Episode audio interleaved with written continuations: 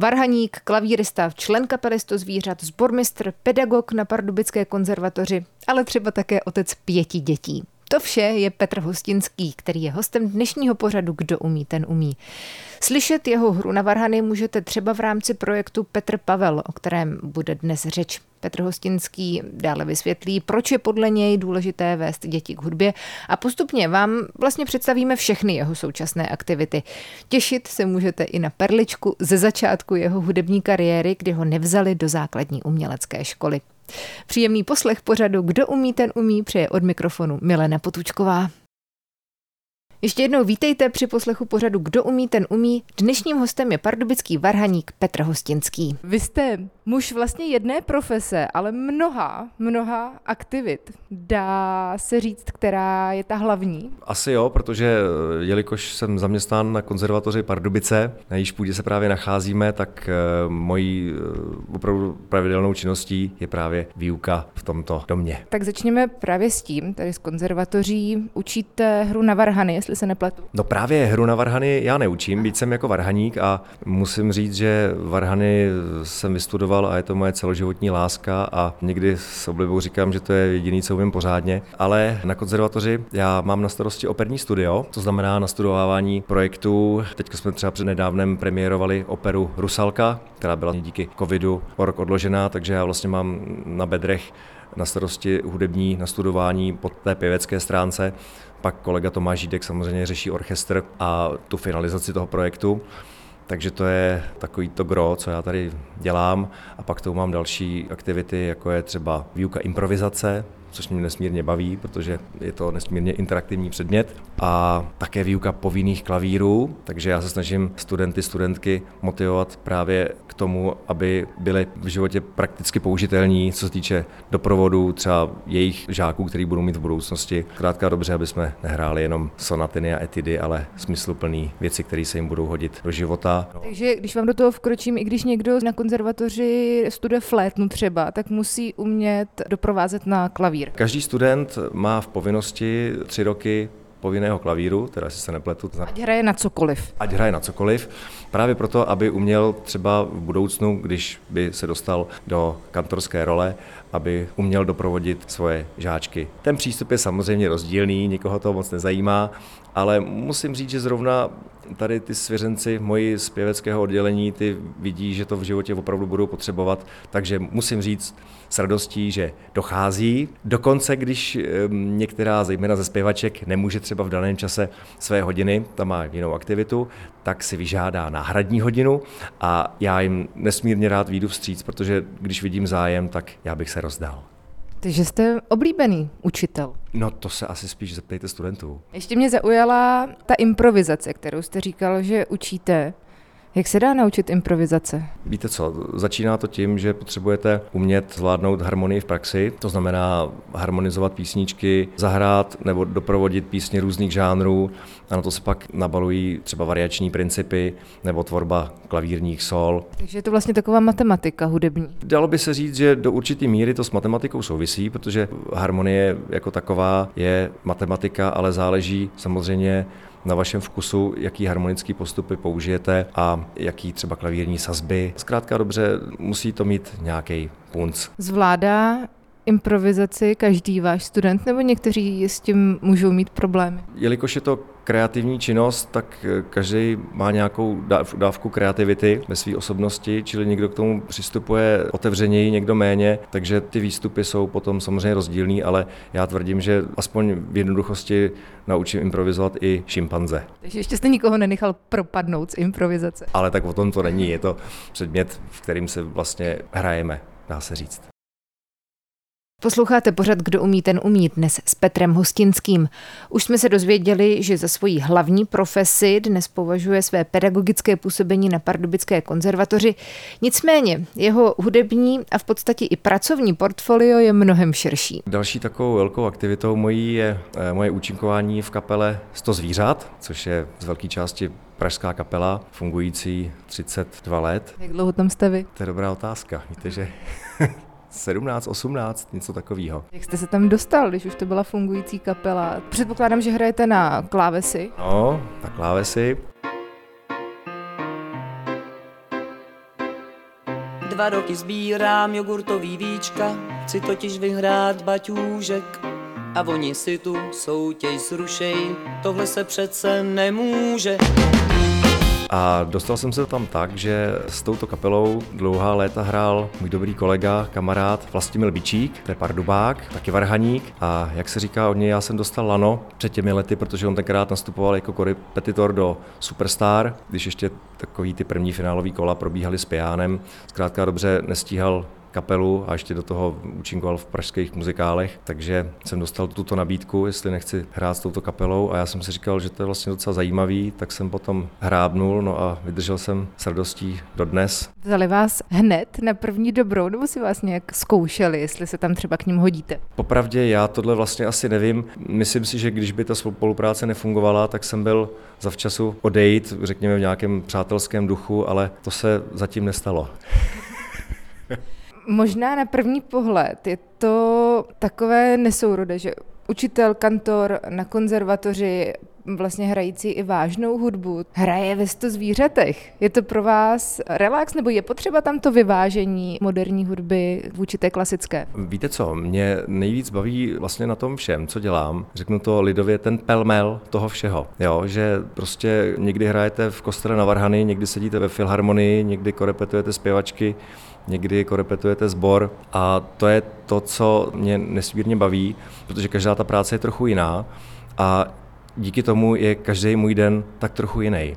Není to prostě, že bych chodil do práce a dělal každý den, den to samý, nedej bože, u pásu, ale myslím si, že i lékařská činnost, ku příkladu, nevím, proč mi to teďka napadlo, je svým způsobem taková dosti třeba i rutinní někdy. Nevím, kolik běžný doktorů vyoperuje slepáků, ale díky tomu, že každý koncert je jiný, tak i můj každý den je vlastně svým způsobem jiný. Jak hrajete na těch koncertech z to zvířat? Máte předem naučené nějaké party, nebo tam je právě ta improvizace, o které jsme mluvili? Tak samozřejmě tam ty party jsou daný, kromě částí, kde má nějaký nástroj solo, tak tam samozřejmě to solo si vymyslíte a nemůžete hrát po každý nějaký jiný, ale samozřejmě, aby se těch devět muzikantů na pódiu dalo dohromady, tak je, jak jste říkala, ty party jsou daný. A ta spolupráce tedy funguje dobře? Vy jste i zbormistr, tak nesnažíte se to tam nějak od toho piana třeba řídit někdy? Ne, tak to vůbec. Od toho je kapelník, a ten zákon zní jasně, že maminka a kapelník se musí poslouchat, takže by to bylo zbytečný. A kapelník je vždycky jenom jeden. Hostem pořadu Kdo umí, ten umí je dnes pardubický varhaník a klavírista Petr Hostinský. Kromě toho, že hraje v kapele, učí na pardubické konzervatoři, tak také doprovází malé děti ze základní umělecké školy, které se učí zpívat.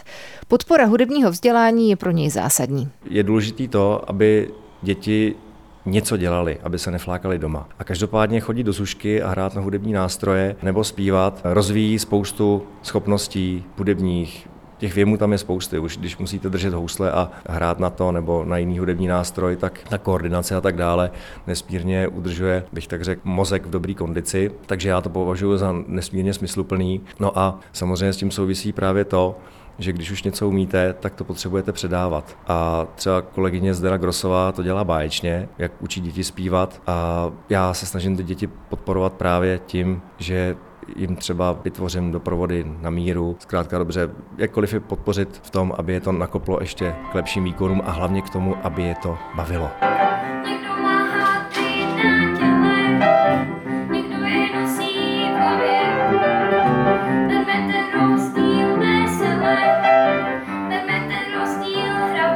Myslím, že koncerty, na kterých je doprovázíte, ty děti asi baví, že? Vypadá to tak. Tváří se šťastně a veselé. Platí to v každé profesi, nebo doktor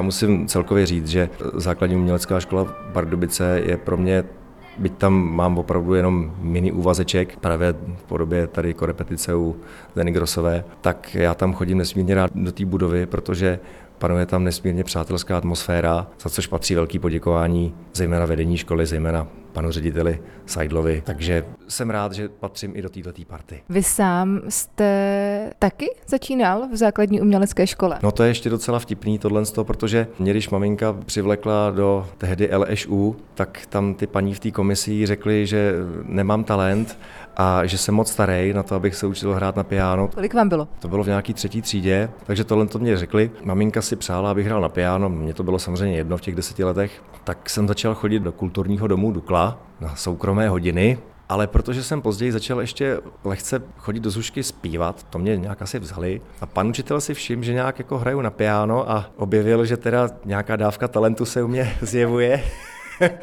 tak zařídil to, abych zkrátka dobře docházel i na hodiny klavíru do hudebky a od té doby jsem teda fungoval v hudebce. A byla to právě tahle základní umělecká škola Havlíčková? Ano, byla to právě tahle základní umělecká škola Havlíčková, která sice sídlila o dům vedle, nicméně to prostředí bylo vlastně tohle. Takže vás vzali na hru na klavír. Jak se potom člověk dostane až k varhanu, které jste vystudoval na konzervatoři? To mě právě můj pan učitel zpěvu, pan učitel Línek, Josef, kterýho si opět nesmírně vážím, tak mi říkal, Petříčku, pianistů je spousta. Co myslíš, Varhany, nezajímalo by tě to? Zajdi k Vaškovi Uhlířovi. To byl můj kantor tady na konzervatoři právě, pan profesor Uhlíř. No a já jsem zjistil, že mě to zajímá, ty Varhany. No a tak se stalo to, že vlastně jsem dělal zkoušky na konzervatoř na hru na Varhany a to jsem si posléze nesmírně zamiloval a je to asi moje největší láska. Ale přeci jenom to nemůže být takhle jednoduché. Co varhany zajímaly by tě, zajímaly by mě, tak člověk určitě na ty přijímací zkoušky na konzervatoř už musí umět něco zahrát na ty varhany, nebo?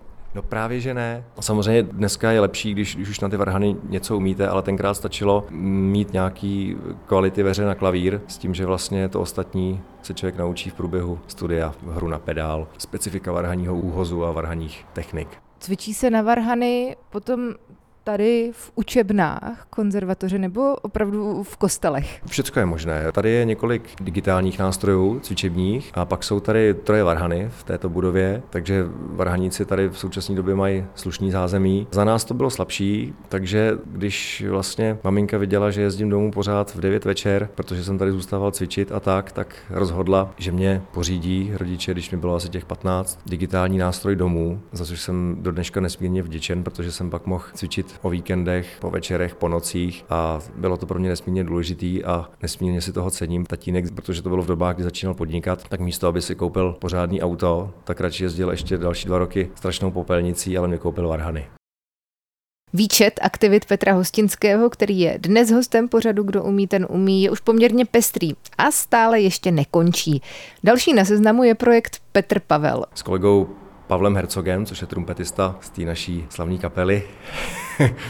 Spolu hráváme často a rádi varhaní koncerty. No a tak eh, nás jako napadlo, protože že jo, já jsem Petr, on je Pavel, jestli by se dal postavit koncertní program z autorů, v kterých se objevuje právě tohleto jméno v nějaký formě. Ať už to je v méně v příjmení, samozřejmě i když počítáme zahraniční verze těchto men. No a tak jsme před asi čtyřmi lety vymysleli, jak se říká dneska, projekt. Petr a Pavel hrají autory, kteří se jmenují Petr a Pavel v kostelech svatého Petra a Pavla. A ono se to docela chytlo. Výhodou je, že si sebou vozíme digitální varhany, takže hrajeme zejména v takových těch menších obcích či městech, kde právě varhany buď to mají v dezolátním stavu, anebo je vůbec nemají. A výhodou pro diváky je to, že samozřejmě ty varhany máme postaveny nikoli na kůru, jak je zvykem, ale před nimi, takže oni vidí těch několik trumpet, který Pavel používá a vidí, jak se hraje na varhany. Jak jdou dohromady varhany a trumpeta? No já myslím, že to je nejlepší kombinace. Hmm? Jsou napsané skladby vyloženě pro tyhle dva nástroje, nebo si děláte nějaké vlastní úpravy? Těch skladeb pro trumpetu a varhany je docela dost, ale my právě si zakládáme na tom, že hrajeme ze značné části muziku, která pro trumpetu a varhany napsána není, nebo spíš takhle. Hrajeme věci, které si sami upravujeme. Můžete dát nějaký příklad? Obecně těch autorů? No tak autora, který je velice známý, je samozřejmě třeba Petr Ilíč Čajkovský, takže hraje takovou světu z Labutího jezera, nebo Modest Petrovič Mussorgský, Pietro Baldassare, italský autor, Paul de la Pierre, což je něco jako vlastně Pavel Petru ve francouzštině, tak to je autor, který tady samozřejmě nefrčí, ale skladby má velice působivý. Říkal jste, že to funguje jak dlouho už? Ten Petr Pavel projekt, ten funguje čtyři roky a vlastně na, na konto toho ještě musím říct, že vlastně, když někde zahrajeme koncert, tak se nám často stává, že dostaneme pozvání hnedka na příští rok nebo obrok na to konto, aby jsme pochopitelně nehráli to samý, takže už jedeme čtvrtý kolo těch různých programů, už to není samozřejmě Petr a Pavel, takže děláme jeden program vyloženě z takových barokních topovek a teďka dáváme dokupy podsta českým autorům a tak, takže vlastně často se nám stává, že hrajeme někde po druhý, po třetí, po čtvrtý a samozřejmě vždycky musíme hrát něco jiného, což nás motivuje k další činnosti a protože to máme rádi, tak jsme za to šťastní. Takže Petr Pavel projekt pouze už zaštiťuje jenom vás dva. Do určitý míry jo, ale třeba teďka jsme hráli, je to ani ne týden, toho Petra a Pavla, to první kolo jsme hráli v Semilech na koncertě. Čili náročný to je v tom, že vlastně my třeba během týdne hrajeme dva, dva tři jiný programy úplně. Že to není, že bychom opravdu jako kapela vyjeli na šňůru a hraje prostě půl roku to samý, tak to se nám jako nestává, protože někde hrajeme po první, někde po druhý, někde po třetí, takže člověk musí vzít vždycky správný balík not a talentu. Musíte cvičit každý den, nebo jak to máte vlastně s tou technikou? Když necvičím den, poznám to já, to někdo řekl, někdo slavný, nevím, kdo to byl. Když dva dny, tak už to pozná kritika, když tři dny, tak každý.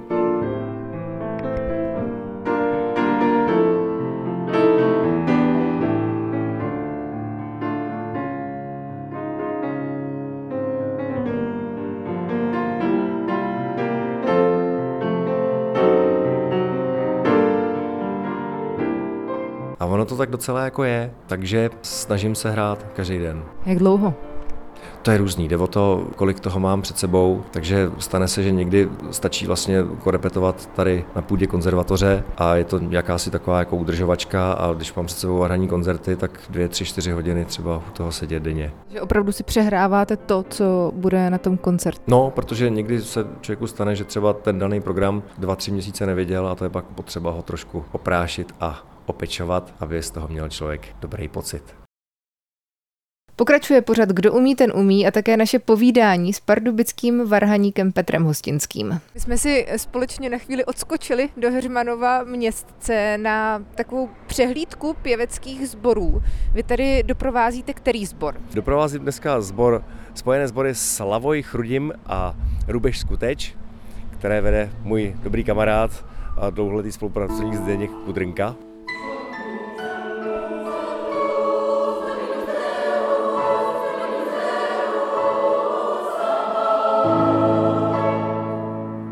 Jak dlouho vám jako doprovodu na klavír mm, nebo na varhany trvá nacvičit ten program, který vám zbormistr předá? Tak je to jak kdy. Některé věci jsou, jak se říká, skoro z fleku. A zrovna, jak s oblibou říkám, v tomto díle je dost pojistek proti amatérům. Stává se vám občas, ještě dneska, že něco zkazíte při vystoupení? To se může stát úplně kdykoliv. Nejsme stroje, jsme lidé, takže jsme chybující. Stane se. Poznáte to jenom vy, nebo to poznám i já, jakožto like? to je dobrá otázka. No já se snažím to maskovat tak, abyste to třeba vy jako like nepoznala, ale myslím si, že ne vždycky se to povede. Ale jak říkám, nejsme stroje a vlastně myslím si, že to tomu dává právě ten lidský rozměr, že jako jakýkoliv profesionál může udělat chybu, stává se to.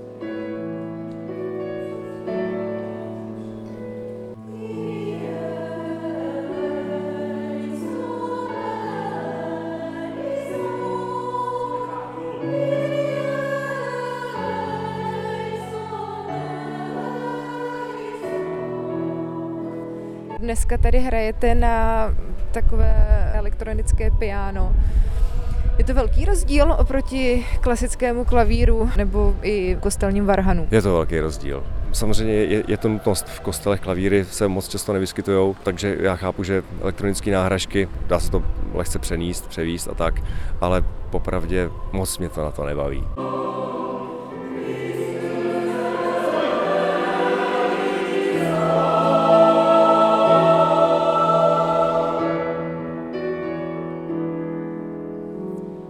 Když si vezmeme klasické kostelní varhany, na ty taky hrajete, musí si člověk nějakou chvíli třeba zvykat, nebo už to máte tak najete, že sednete si, je to jedno, jestli za klavír nebo za varhany? Jelikož eh, každý varhany jsou jiný. Dá se říct, že v podstatě nenajdete dva stejné nástroje. V čem se to liší? I v rozsahu, protože barokní varhany mají jiný rozsah než romantický nebo než varhany 20. století, tak i zvukově eh, barokní varhany jsou jiný než právě romantický. Takže vlastně přijdete k varhanům a musíte vždycky s nima seznámit a zjistit, v jakým jsou třeba i stavu, což je taky důležitá kapitola, protože zdaleka ne všechny varhany v České republice jsou v pořádku a podle toho, jak to vlastně hraje, tak, tak na to zahrajete. Tak. Stává se co, že tam nějaký rejstřík nehraje vůbec třeba? Třeba, že nehraje vůbec, nebo je tak falešný, že byste opravdu nikomu nepřinesla štěstí, ba naopak spíše jako neštěstí, takže je potřeba mm, zvukem varhan neobtěžovat, ale oblažovat. Na závěr dnešního pořadu Kdo umí, ten umí, jsme si společně s varhaníkem Petrem Hostinským nechali tu kapitolu jeho života, která je v tuto chvíli už uzavřená. A to je jeho vedení pěveckého sboru Rebel Kanto. Nesmírně mě to bavilo a obohacovalo, nicméně vyžadovalo to velkou časovou investici, což přestalo fungovat vlastně před asi čtyřmi, pěti lety, když opravdu už jsem to nezvládal. Takže ne, že bych tuto loď úplně opustil, jsme v dobrém jako vztahu i se současným vedením souboru a potkáváme se, občas zajdu na jejich koncert, ale čas už na to bohužel nemám. Nicméně bylo to krásný období pro mě, protože po asi pěti letech ostychu jsem pochopil, že je potřeba proto začít psát nějaký aranže, takže jsem vzal tušku do ruky a něco napsal a tím jsem vlastně otevřel sám sobě takovou další jakoby komoru, že jsem prostě proto začal upravovat pro toto těleso, dokonce nějaké věci jsme natočili a byla to strašně prýma práce s těmi všemi, kteří tímto souborem prošli a moc rád vzpomínám jak na koncerty, tak na zájezdy, samozřejmě večírky a stalo se tam spousta krásných věcí. Dáme příklad nějaký? No tak nejlepším příkladem, že jsem si tam našel svoji druhou ženu. Výborně, tím se dostáváme k rodině. S vašimi mnoha aktivitami, o kterých tady dnes mluvíme, máte vůbec čas na ženu, na děti? Někdy je to náročný, ale samozřejmě snažím se ten čas dělit eh, jak mezi starší děti, který mám s první ženou, tak i mezi ty současný, ale tak eh, někdy jsem doma víc, někdy míň. No. Výhodou je, že třeba občas bývám doma dopoledne, někdy. Víkendy se hraje zejména s kapelou, takže zase v sobotu já odjíždím třeba odpoledne nebo večer. Snažíme se, jak to jde. Vaše žena už si vás brala, když jste byl takhle časově vytížený asi, že? Tak možná s tím počítá. Věděla, do čeho jde, no. Když to věděla, jakým způsobem žiju, jaký je můj všeobecně životní styl, takže jo, věděla to. A ještě mě zajímají ty děti. Vy jich máte strašně moc, jsem se dočetla. Děti, nevím, co je strašně moc, ale děti mám pět. Podědili hudební talent, věnují se nějakým nástrojům zpívání, něčemu? Nejstarší dcera zpívá a hraje na klavír.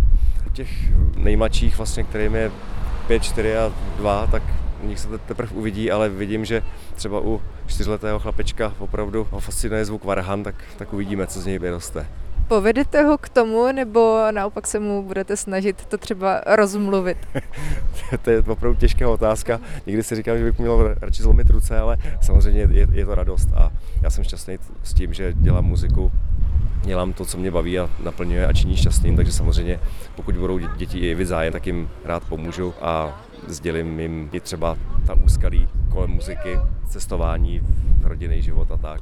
Je to někdy opravdu trochu náročný, ale každopádně pro mě je to obrovská radost a životní naplnění. Budou prázdniny, může si varhaník dovolit dovolenou bez varhan, třeba u moře týden, dva? Samozřejmě, že může, ale popravdě mě moře moc jako nefascinuje. Na horách. A to jste se trefila úplně do černého. Já pokud jako bych opravdu si měl vybrat, co budu dělat, tak pojedu do hor.